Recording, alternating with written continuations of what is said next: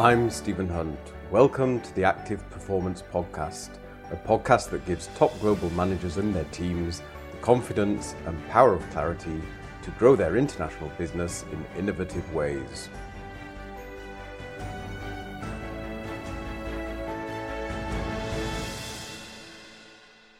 This week, remote working. If you're working on your own, find somebody you trust because isolation and loneliness hit us all when we work remotely.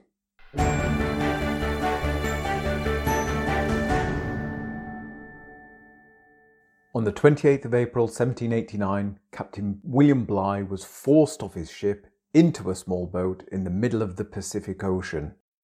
Captain Bligh's ship was the HMS Bounty, and this was the mutiny on the Bounty. So there they were, 19 men, half the original crew, about 50 kilometres from the nearest island, all of them in a small boat. And unfortunately, the people on those islands didn't welcome Bligh for more than a few days. So he and the other 18 members of the crew started the long trip to the Dutch East Indies. And that was a journey of six and a half thousand kilometres across the Pacific. This podcast is not about the brilliance or bravery of Captain Bligh's leadership. That must have been a reason for the mutiny in the first place. But by all accounts, the 19 men reacted extremely well. They made a plan, they organised their day, and they set clear priorities. And this is what kept them alive. But imagine the sense of fear, the sense of isolation and loneliness they must have felt on that journey of six and a half thousand kilometres in a small, overcrowded boat. And today, a lot of us have been asked to start that same journey into the unknown. It's the journey of working remotely. Of course, working remotely from home is not as dangerous as Captain Bligh's journey across the Pacific, but the risks are still there. I know the risks because I've worked remotely for nearly 20 years. And in those years, I've learnt there's a number of issues that just don't get written about or talked about. So here are my top five. Number one, prioritize, plan, and be focused. This is actually the easy bit. It's actually self discipline. Do you want to make the most of your day or not? And there's lots of opinions and advice out there on how to do this, so I'm not going to go into this in detail. Point number two is to work on your resilience. Working at home, working remotely gets lonely. You have to deal with your victories and your defeats on your own. If you've just had a great success, there's probably nobody to tell at home. I always say to people create a list of rewards do something that you enjoy doing, go to a place that you enjoy to go to, and most importantly of all, reward yourself.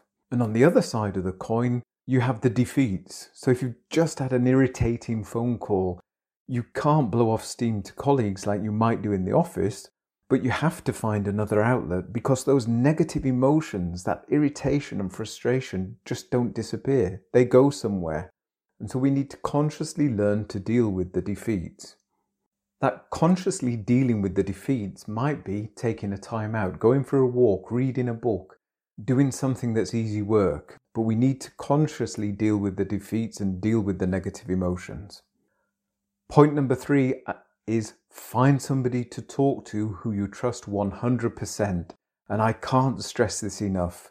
I have a network of about nine people that I can talk to at any time now, that network's quite big because I've built it up over the years that I've been working remotely.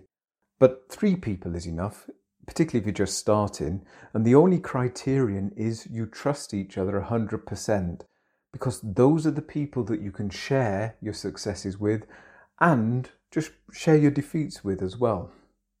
Point number four create release mechanisms and put them in your schedule. So, what do I mean, release mechanisms?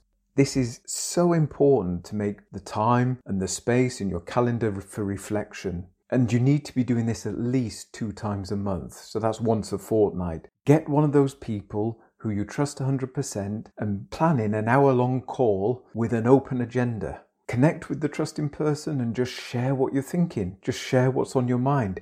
If it feels strange, actually it isn't, because it's just the same as what we do at the water cooler conversations or when we nip outside for a cigarette with the other smokers.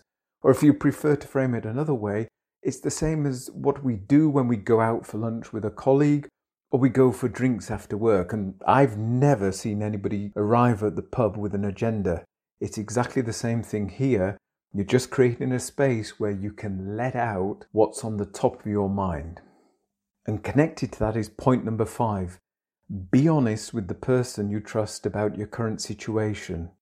False optimism is always fatal. You don't have to put a show on. I don't put a show on. I tell the people that I trust exactly what I'm thinking at the time.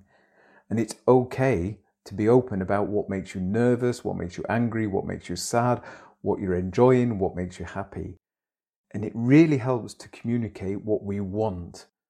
So sometimes I communicate just to get things off my chest because a problem shared is a problem halved.